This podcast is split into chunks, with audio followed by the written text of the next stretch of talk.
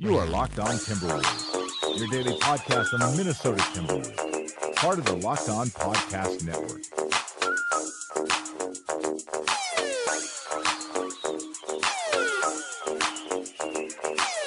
Welcome, welcome, welcome, ladies and gentlemen, to another Locked On Wolves podcast, part of the Locked On Podcast Network. I'm your host, Colt Molesky, joined by Tim Faklis to, to break down some storylines throughout the, the first, uh, I would say, two thirds of the season, I suppose, uh, since there's only 20 games left.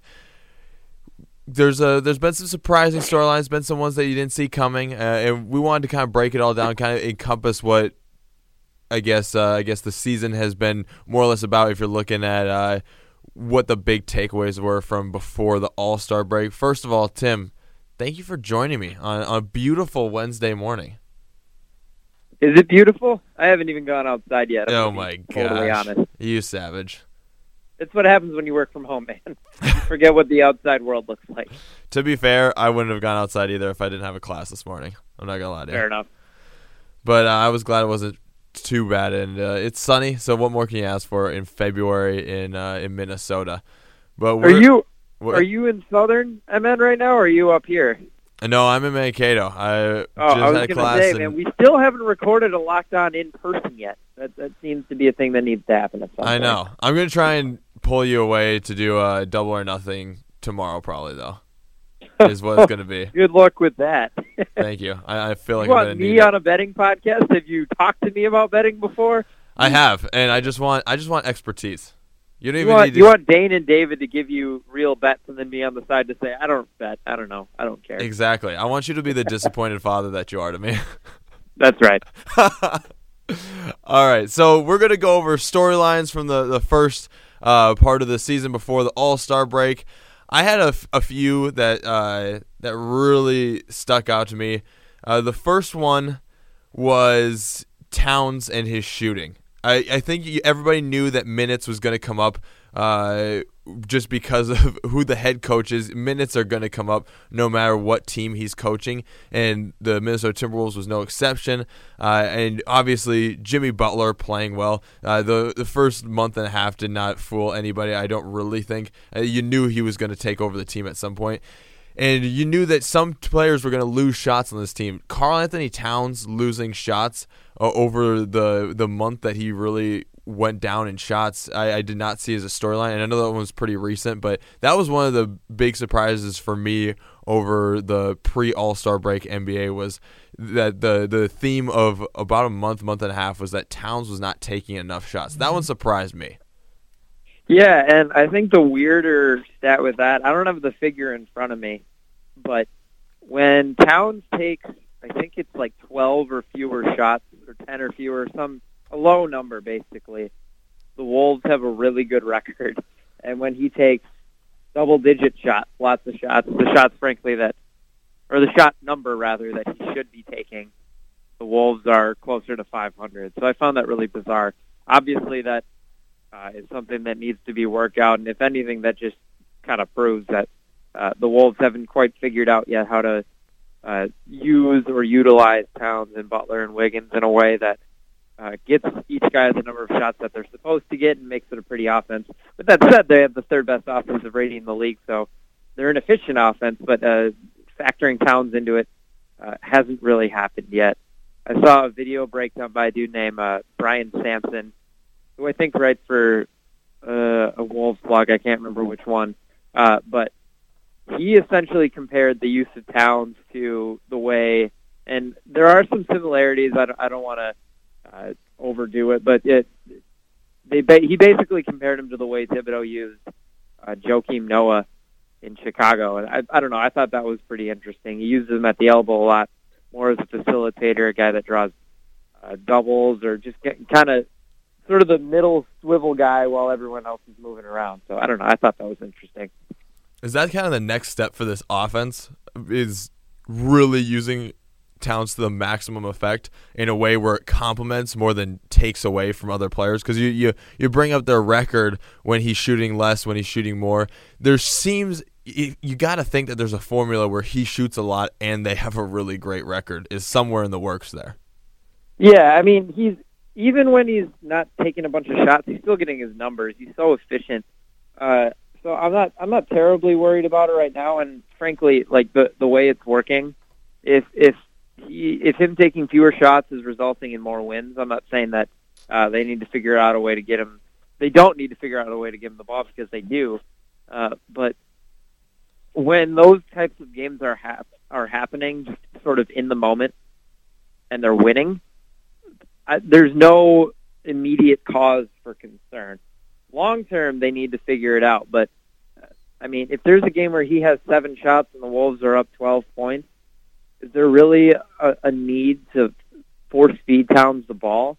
I don't think so. But I mean, in those games where it's a little bit closer and Towns has you know four, five, six shots, uh, yeah, you got to get him the damn ball because a lot of these games where Towns has had low shot numbers have been against uh, less than stellar teams uh, that they've kind of squeaked out wins against. And I don't know about you, but like when when they're barely beating teams like I don't know uh, the Lakers, for example, and Towns has seven, eight shots, that seems problematic to me.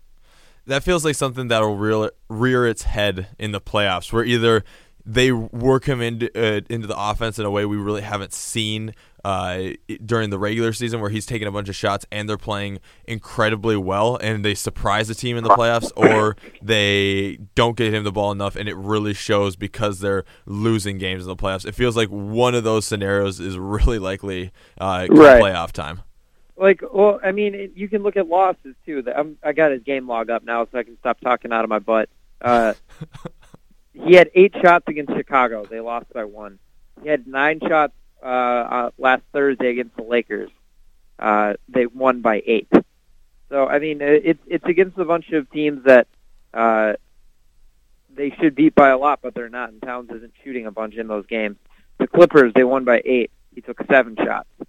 Uh, the game without Jimmy Butler, he had seven shots, and they beat Toronto by six. I don't know. It's it's a weird variety. But then against Atlanta, their most recent loss against Atlanta, he took eight shots and they lost by five. Uh, Butler was back. They lost to Toronto. Uh, he had seven shots. I don't know. It's he it's, needs more. He needs the ball more. So I mean, early on, uh, I think there was less cause for concern because it was almost entirely resulting in wins. But I assume uh, the losses to Atlanta and Chicago uh, probably made it a little bit more telling. Well, it almost feels too like it's one of those one of those scenarios where it's fine if he doesn't shoot a ton every night, but when other players like when Jimmy Butler's not really feeling it, or when uh, Jeff Teague isn't really feeling it, it doesn't. At least for the last month or so, it hasn't really seemed like when one of those guys isn't really clicking in the offense, they haven't been sacrificing as much to get Towns the ball like it felt like in December. Yeah, I mean, Teague, like the role Teague should have on this team, and he's been doing a little, a little bit more lately, is he's supposed to step in when one of the three stars isn't feeling it. It shouldn't. That shouldn't be Towns' role. So, uh, like Teague, I think in uh, the game against the Lakers had a bunch of points, if I'm not mistaken, or at least had a nice game. Uh, Towns had ten points. He was also two of nine, so maybe that was an example of uh, when Teague needs to uh, step up and maybe take a few more shots. But overall, Towns should be either the first or second option, ab- at absolute lowest the third option going into a game, depending on what the game plan is. Uh, guys like Teague and Gibson and Crawford, their roles are to step in when one of those three guys, Wiggins, Towns, Butler, isn't feeling it. No, yeah, I, I totally agree with that. That's definitely uh, one of the storylines that surprised me. Another Timberwolves storyline that surprised me uh, in the first uh, the first chunk of the season before the All Star break. It felt like everybody jumped off the Teague as point guard, starting point guard bandwagon pretty quick, and there was a couple stints, uh, most notably when he was injured and Tyus Jones was the uh, was the starter everybody seemed to think that Tyus Jones should just stay as the starting point guard. Obviously, there are going to be times where people doubt uh, the the point guard after a bad game. That's just kind of the the highs and lows of playing for a fan base that wants to see wins all the time, uh, like every fan base does. But it felt like after it was the biggest signing, uh, free agent signing for the Timberwolves, right after that, it felt like the the fans and maybe even some media with the stories that were being written were out on Teague a little bit pretty soon in his uh, in his Timberwolves campaign. Did that surprise you at all that uh, people were jumping off the bandwagon? No, it didn't surprise me at all. Uh, I was I was I've been pretty pro Teague all year, and I've gotten pretty animated about it on Wolves Wired, and I mean I can rehash a little bit of it. Uh, my general opinion of the Teague Tyus debate was one, it's great to have two good point guards. Two, Tyus Jones has had a breakout year of sorts and has been really good, and the plus minus figures are really a complementary to his impact both with the starters and with the bench. And I'm happy to see him doing so well, and he has the future of maybe being a starter one day, but at worst being a good backup point guard. Three, uh, Jeff Teague started the year off as the second best three-point shooter on the team, shooting around 40, 41% from deep, which is really good. Uh, he played, you know, a pretty solid level of point guard, and the Wolves were winning. And I mean, he's never been a good defensive player, but the defense, the defensive woes go way past Jeff Teague. I'll put it that way. Uh, then he got hurt, and then he got hurt again. And I mean, after the first injury, Teague more or less said, "I've never gotten hurt like this before." And so two injuries happen, and he comes back, and suddenly he looks rusty and doesn't look like the Teague even last year in Indiana, which was kind of a shell of his, himself in in Atlanta.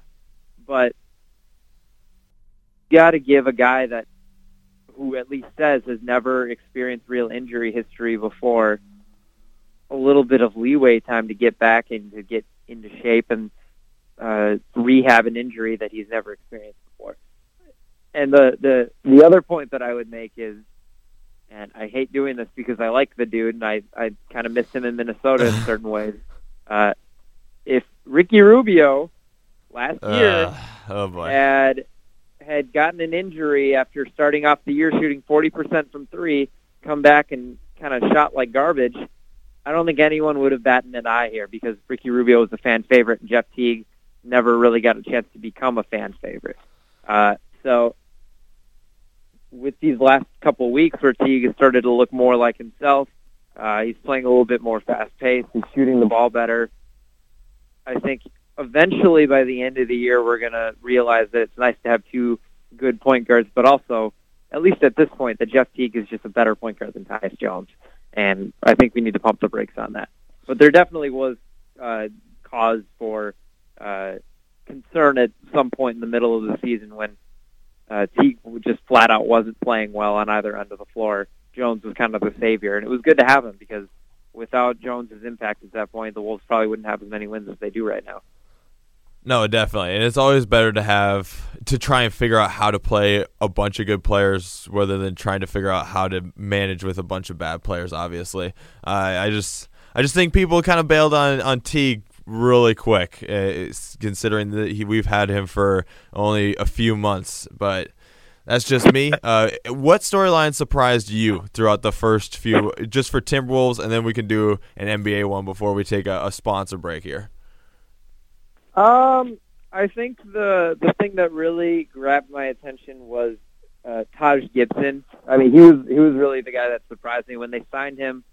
Uh, I liked I liked the signing because I thought he would he would bring some toughness defensively. I thought uh, he would add some sort of just just an interior presence on the board. He's never been a great rebounder, but he's always been a good rebounder, and I thought that just his ability to get in the paint and muck things up a little bit would help. Uh, I didn't expect him to have as big of an impact as he's had. I think he's having a career year statistically, but just the way he's able to come out and score in the first quarter and have all these. He's I, I call him a first quarter first ballot Hall of Famer on Twitter all the time. Uh, he's been he's been outstanding this year, and I think a big part of the reason Towns has improved defensively, or at least had a, a defensive surge, I'll call it, uh, was because of uh, was because of Taj keeping him uh, accountable, making sure that he does his job. Taj, just as much as Jimmy is an extension of Coach Thibodeau, and I, I don't know if it's because of just the array of scores the Wolves have, and maybe it's just an easier job offensively for Taj, but he's been uh, outstanding in every way this year. And as much as I liked him in Oklahoma City and even more so in Chicago, he has exceeded all of my expectations. I've got uh I've got some Taj Gibson stats actually. Uh, first one, this is the first time that he's averaged seven rebounds and double digit points in a season. Uh, this is the first time since his rookie season that he's averaged seven rebounds a game, and this is the first time. This is the his best scoring average at 12.4 points per game since his uh, 13-14 season, where he had 13 points per game. So he is having a really great year. Also, he has 14 double doubles this year. Last season he had 11, and his best double double season was the 13 14 season where he had 15. Or no, excuse me, his rookie season when he had 18 in uh, 09 uh, 2010 season. But he's got 14 already this season, and he's got 21 more games to to beat his best uh, double double season. So he is he's putting together quite a year. Yeah, I mean, those are some fun stats. Uh, Dave Benz would approve of that. Uh, yeah, I mean, he's he's definitely statistically improved in just about every way. But I think, and this is kind of cliche, but a lot of what he does doesn't always reflect on the stat sheet. He's very vocal on both ends of the floor. If a mistake is made, he's not uh, he's not afraid to hold that guy accountable, whether it's Towns, uh, Wiggins, Bjelica, whoever have you, Gorgui Dieng. Uh, it, it really doesn't matter. He's a really vocal guy. He's also uh, he's not uh, he's not Thibodeau in that he's not going to mercilessly scream at you if it happens, but he will call you out for it. And he's he's incredibly good at knowing how to get at the right place on the offensive end. He fills the lane perfectly, both on the fast break and in the half court. He's uh, he's a very smart basketball player, and the Wolves are lucky to have him. He's a perfect fit. No, he really is just what they need. Uh, and he he fits his role nicely. He doesn't play outside of what he can do, which is important to have on a team with a, a bunch of talents like the the Timberwolves have. Uh, one Yep. NBA story that I was gonna go with. I went. There's so many things that has happened over this NBA season. Uh, going from the Cleveland Cavaliers to the L- young Lakers to the Markelle Fultz situation in Philadelphia. I went with the one that was deep into the early season, the first month and a half, two months. The Aaron Gordon regeneration of kind of people, rejuvenation of people loving Aaron Gordon and kind of re jump starting his career almost to put himself back on the map, even though he plays for the Magic. Uh, 18.4 points per game this season. He's shooting 34%, which is by far the best of his big jump. career. Huge jump, especially from last season where he shot 28% from three, uh, 34% from the three point range. And at the beginning of the season, I think it was the first four weeks, he was shooting at 46%. So he really lit it up the first part of the season and kind of put himself back on the map uh, and made it fun to watch the Orlando Magic, which is something I never thought I would say for the next few years. Uh, he was probably my favorite story in the early part of the season for the NBA, and that was the biggest surprise for me was enjoying following the Orlando Magic and in, in, enjoying the Aaron Gordon kind of saga in Orlando. I uh, I like Aaron Gordon a lot. I agree with you on that. I, as good as he has been, I don't think he makes the Magic watchable yet. For the first They're- part of the season, for the that first stretch of the season when they're like the second best team in the East. All right, fine. Yeah, they they were For they four better weeks, the. Magic That's were fun to watch. They they had a stretch where they didn't look like butt, but they have been butt ever since. That- That I won't argue with has- that. I won't argue with that. Gordon's been awesome this year, man. He's uh, I'm a big fan of him. I, like I've always hoped that he would turn into more. Like I, I was worried that he was going to be just like a better version of Derrick Williams for a little while, like a, a year and a half. I was a little Mhm. bit lower on him, uh, but the end of last season, the beginning of this season, made me feel better. He's going to be a good player. Uh, Oh, am I supposed to give mine now? I mean, you can if you want to. I could I could just keep reeling off stuff that surprised me this NBA season. It's Oh, always going. fun. Keep going. This is your pod. I'm not gonna lie to you. I am Okay. surprised by LeVar Ball. I think an awful idea. I think I think LeVar Ball was g- people anticipated him being a way bigger problem. Oh, okay. I thought we were. God, I I I have made a pact with myself to not talk about LeVar Ball, so feel free to monologue here. I just with what he was like from the his son's playing time in college and, and how he acted uh, during March Madness, what he was like around the kind of leading up to the draft and preparing for the NBA draft, the stuff he was saying during the NBA playoffs last year, the NBA draft itself, and the way he acted, and uh, when his son was drafted, and they were asking him if he was surprised, and he said, "No, I if I said it, you got to believe it into existence," or something like that all this led was everybody was anticipating it leading up to just a horrendous year for the Lakers. And granted, he's made some headlines, but for the most part, this is way under what I thought as far as terribleness, way under what I thought was going to be for the Lakers and for LeVar Ball. Maybe it helps that his two of his kids play in uh, Lithuania, and so he's always away over there. But I thought it was going to be way worse, and it. I was pleasantly surprised that it wasn't an absolute poop fire train wreck of of uh, just headline after headline Ball. I don't know. Maybe I'm maybe I'm sugarcoating it.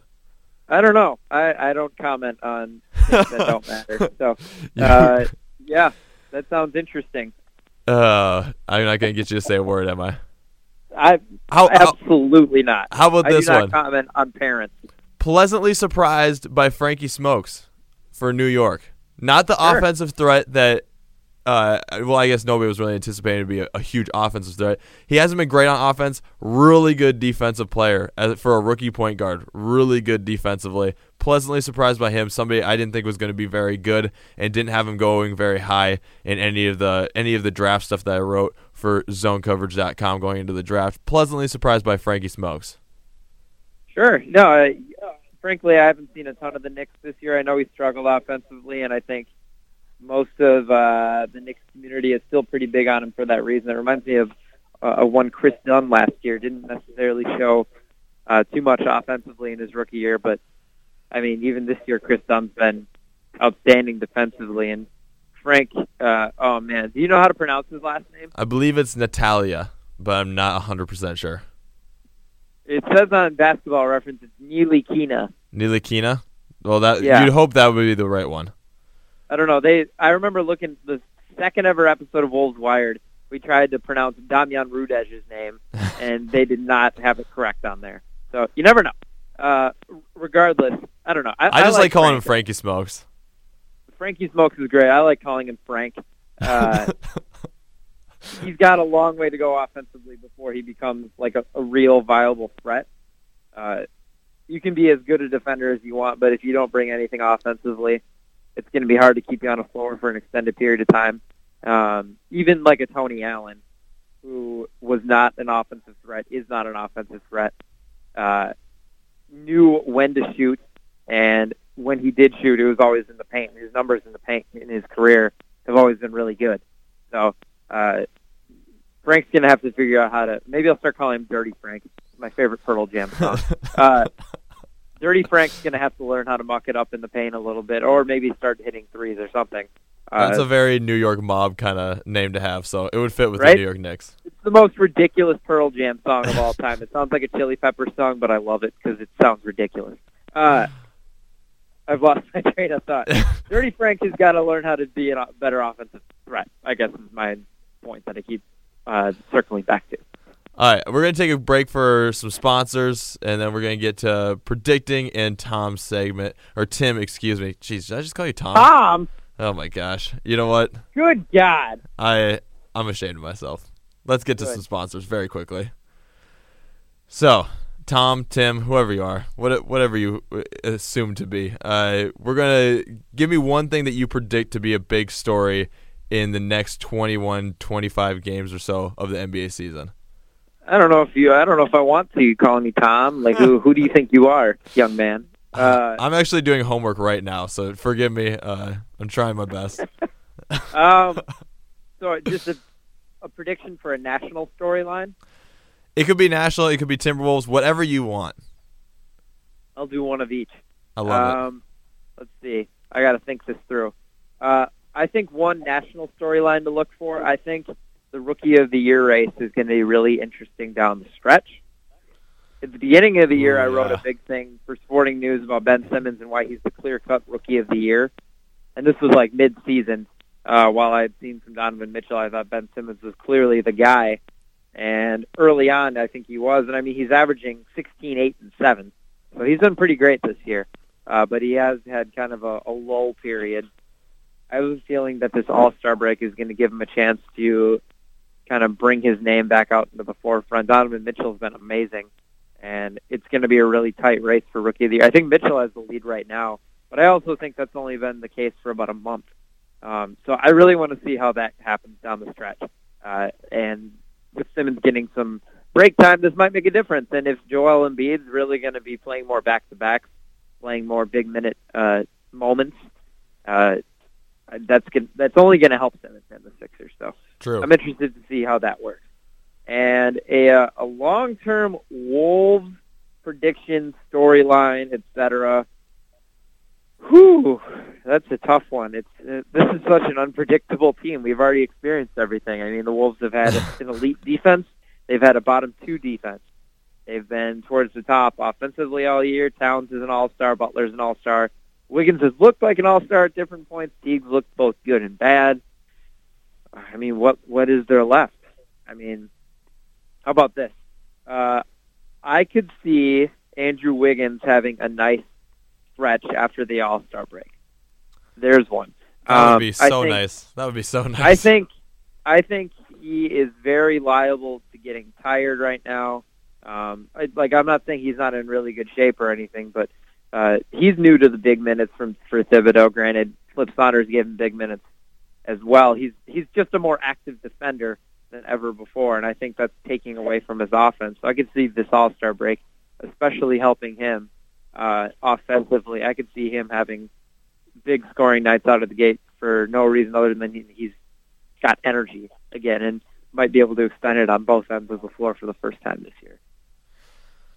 I would really love if that one could uh, could come to fruition, and that Wiggins would have a, nice a nice run. That would be a pleasant surprise from the last two months. Yeah, I mean, man, he he goes through these stretches of looking like every bit like the max player that uh, his contract says he is, and then he goes through these stretches where you really question whether or not uh, Tom Thibodeau should have given him that contract. So we're gonna we're gonna see. Uh, I've got a feeling he's going to be sort of a streaky guy under this contract, and that's going to be good and bad. But when it's good, it's going to be really good. Oh, hopefully that happens in the immediate, and it'd be really nice if it happened in the playoffs too. All right, so my uh, my NBA storyline that I'm predicting is I think the Wizards are going to get a huge amount of backlash for sitting on their hands really at the trade deadline. I think that Bradley Beal is going to come out of this All Star break and he's just going to be he's going to be hitting everything he throws up and he's going to be looking really good. And they're going to have either a, a slew of wins or a bunch of games where they lose by really a really close margin with John Wall out and they're going to they're going to either be hanging around or they're going to lose some spots seating wise and everybody is going to be upset that they didn't make a move and grab uh, a role player like a maybe like a, a Rodney Hood or something like that to help kind of keep them from sinking while John Wall has been out and play alongside Bradley Beal and they missed an opportunity and they're probably going to lose some spots seating wise because of it and that's going to be a big backlash for them uh, and for the Wizards because I really think that Bradley Beal coming out of the All-Star break is going to be phenomenal. I, I just got a feeling he's going to be looking really good because he's having a great season and I think the break is just going to help him. I love Bradley Beal. I'm not sure. I mean, I could fan backlash, irrational fan backlash is a natural, a natural thing, but Ah, but we're not talking about fan backlash. We're talking about the media storylines. I think a sure. lot of people are going to be writing that they should have done something Uh, at the trade deadline. if those people really think that a Rodney Hood-esque player uh, can stop the Wizards from falling down the standings with the absence of John Wall, I think they're wrong. But that's just me. Just just one other role player. Just they have no bench. Just somebody. Right. I'm saying one. I'm not sure one other role player would make that big a difference. Rodney Hood's awesome. Maybe. Uh, and Ronnie Hood was just somebody I was throwing out there. Just get somebody. Get know, somebody I'm, to help. I'm, I'm saying I'm not sure there's any role player that can save a team from falling. If a team's going to fall down the standings, the addition of a solid role player, I'm not sure how big that makes a difference. Like one role player doesn't make a bench. So Maybe. But I could definitely see that backlash still happening because it's the NBA. Exactly.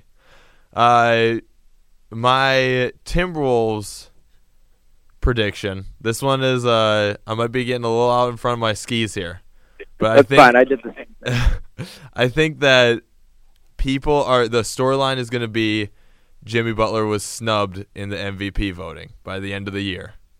I think he's going to come out. He didn't play during the All Star game. Uh, I think, as opposed to the storyline of him partying too much over the weekend, I think it shows more that he really, really, really wants to come out firing and have a really strong end to the Timberwolves season. I think he's going to be very impressive over the next 21 games. And at the end of the year, I don't think he wins MVP just because I think they're going to give it to LeBron or James Harden, even though he should be one of the candidates for it. But I think a lot of people are going to look at his production and what he did for this Wolves team and what they went from last year to this year. And they're going to talk about how Jimmy Butler was kind of snubbed in the voting and didn't get enough votes and didn't get enough recognition. So when you say he is going to get snubbed, do you think he's going to finish in the top? What is snubbed? Like winning isn't snubbed in this case, right?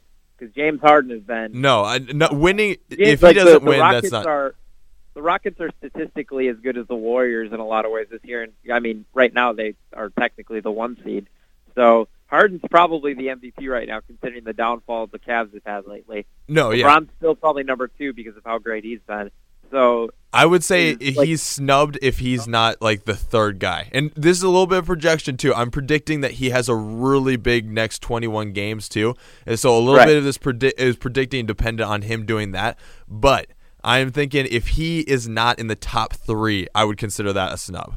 Cuz that Okay. then that means that Sure. he's not he, he wasn't really even in the running if he's not in the top 3. If he's in the top 3, then there was a bunch of people that were considering him and he just got passed up and got edged out of the top 2 and got edged out of Well, runner up. if he finishes in the top three, that I mean that means he makes the All NBA first team Mhm. most likely then too, Yep. right? No, Okay. yeah. That's that's interesting. Like I, I think my guess is even with a big surge, let's say the Wolves finish third, right? Which will be tough because they have a tough March coming up. Yeah. Uh, let's say they finish third in the West. I, I I think it's very possible that they that Butler finishes in the top three or four.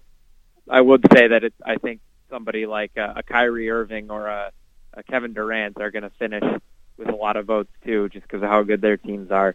But I my my my prediction is that Butler is going to finish outside the top five, which might not seem right considering everything you just said.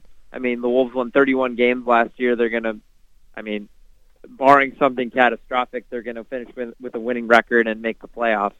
Uh, Butler has been clearly the MVP of this team, but uh, it's I, I, my prediction is they're going to finish outside the top five, uh, which I think in in itself is a snub. But if he can somehow finish in the get the Wolves to finish ahead of San Antonio, you never know. You could, they could finish in the top three. And We'll that's see. why I'm saying that the storyline will be a snub because I think that a Right. guy like Durant will probably get uh, fall into third there. And, but I I think that I really believe that especially if Jimmy Butler finishes strong, he should be the third guy. This was a 31 win team last year. And he has come in and he changed the culture. He changed. He's changing how they play on the court. He's a huge impact player. I, I would put him. He's definitely a candidate for MVP. I would put him as the third guy there, but that that's just one man's opinion. No, that's fair. And man, if they would have kept up, if that month-long stretch of elite defense wouldn't have been a month, I think his candidacy for MVP would have been more taken more seriously. Like if if he Yeah. if he can figure out how to get that defense going again, uh, get Towns and Wiggins to be as active as they were in December and January, I mean, this team could be incredible. But uh, that's that's a I think that's for another time. Well, and part of the reason last year Russell Westbrook won the MVP. Part of it, a big part of it was the triple doubles, but another part of it was is that Kevin Durant left and he still got that team to the playoffs and got that team as a middle of the road Western Conference team. Like essentially that's kind of what Jimmy Butler did is he went in and one player was able to change so much about a team that they are now in the midst of a playoff run. So that No, yeah, uh, you're totally right.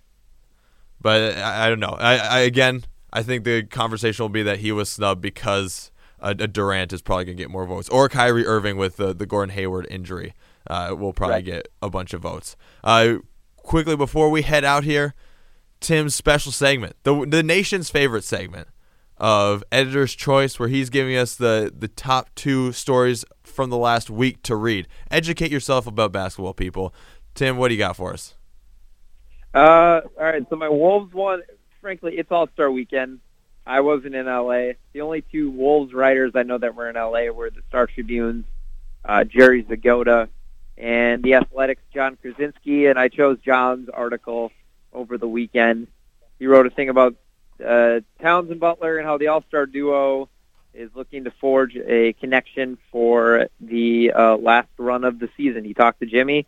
He talked to KAT during All Star Weekend. He talked about what All Star Weekend meant to the pair of them collectively and individually, and how they connected basically over All Star Weekend, and how they can make a stretch or how they can make a run down the stretch. I like it. Um, so yeah, I mean there isn't a ton to talk about over All Star Weekend. So that's the one I've got. The national one, and I'm saying you need to read this because not because it's going to make you feel good about uh, humanity or uh, the state of just the workplace, but it's NBA related, and it's frankly it's important to it's important to read. You have to read it. I think. Um, it's I know what this is. Sports Illustrated about the quote corrosive workplace culture of the Dallas Mavericks. Uh, apparently, over the last few years, the workplace has been, um, in, in a word, disgusting. Um, just the culture isn't. How do I phrase this without giving away exact? Like, I really want people to go read it, but essentially, there's a group of women that uh, came forward anonymously to Sports Illustrated saying that not only did the teams, and I, I don't want to misquote it, I believe it was the team's president, or the team president and CEO, Terdema Yep. Ussery, um, did was pretty gross to uh, to a group of women uh, individually, but then also like the collective workplace just wasn't uh, hasn't been great to uh, to women over the last few years, and uh, it hasn't been a place where they they've felt safe. And I don't want to I don't want to speak for them. I think you should really go read it. It's it's pretty gross. I'm not gonna lie, but it's it's a necessary read. I think. I funny story. I was actually out last night. I was uh, at a bar playing some pool uh, because uh, there, there was a friend. Yeah, actually, Blue Bricks. Nice. and uh, they turned 21 yesterday, so we went out to Blue Bricks playing some some pool, uh, and that popped up on my phone because I have the news app on my iPhone, and it alerts me anytime uh, a big feature story for like Sports Illustrated, Bleacher Report, uh, SB Nation, The Ringer. Anytime any of those have a big feature, it gives me a little alert. And that popped up on my phone, and I sat down in the bar and just ignored all the friends I was out with and, and read that immediately because it just seemed like one of those things you gotta you gotta read right away because it was a huge story and they've been working on it for quite some time and yeah, it's uh, it's very telling about the mentality of that team's or, or front office and just how they handled that situation. It, yeah, it's it's a it's a very raw story, but you have to you have to read it. It's a lot, and it says that Mark Cuban didn't really know what was going on within the uh, the situation, which is a uh, it's peculiar and kind of questionable. Just anything you if you know anything about Mark Cuban, it's that he likes to say how hands on he is with the organization. Uh, and how involved he is, and how if if something's going on, he knows about it. Yet, uh, apparently, he didn't know anything about this, which I found peculiar. And It's a bad look for him either way. it's just I, it, would, it wouldn't shock me. Or I, I'll rephrase. If this all comes to light as the truth, then everything is accurate. Like I know what the the Mavs.com writer that is attributed to this story said that this is an inaccurate telling of his side of the story.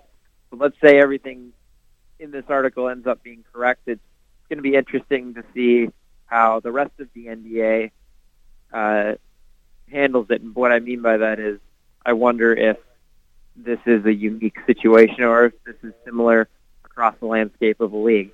I hope it's not, but it wouldn't shock me. And that is, it's sad, but I'm glad that these women are coming forward. No, yeah, it's uh, it's going to be a very interesting couple of months, I I think, for the NBA and th- just that particular side of it, and uh, what happens after this story has been broken and kind of mulled over, and now other teams. Uh, uh, it'll be it'll all be interesting. Go go read the article. Uh, go check out both of those. And Tim, thanks for coming on. Thanks for breaking down some storylines with me. Yeah, no problem. Sorry to end it on a on a sad, sour note. The season starts again. What tomorrow? It does. Basketball is again ensuing tomorrow, and I'm excited for it. Yes. All right, and thank you to the listeners for tuning into another Locked On Wolves podcast, part of the Locked On Podcast Network. You are Locked On Timberwolves, your daily Minnesota Timberwolves podcast, part of the Locked On Podcast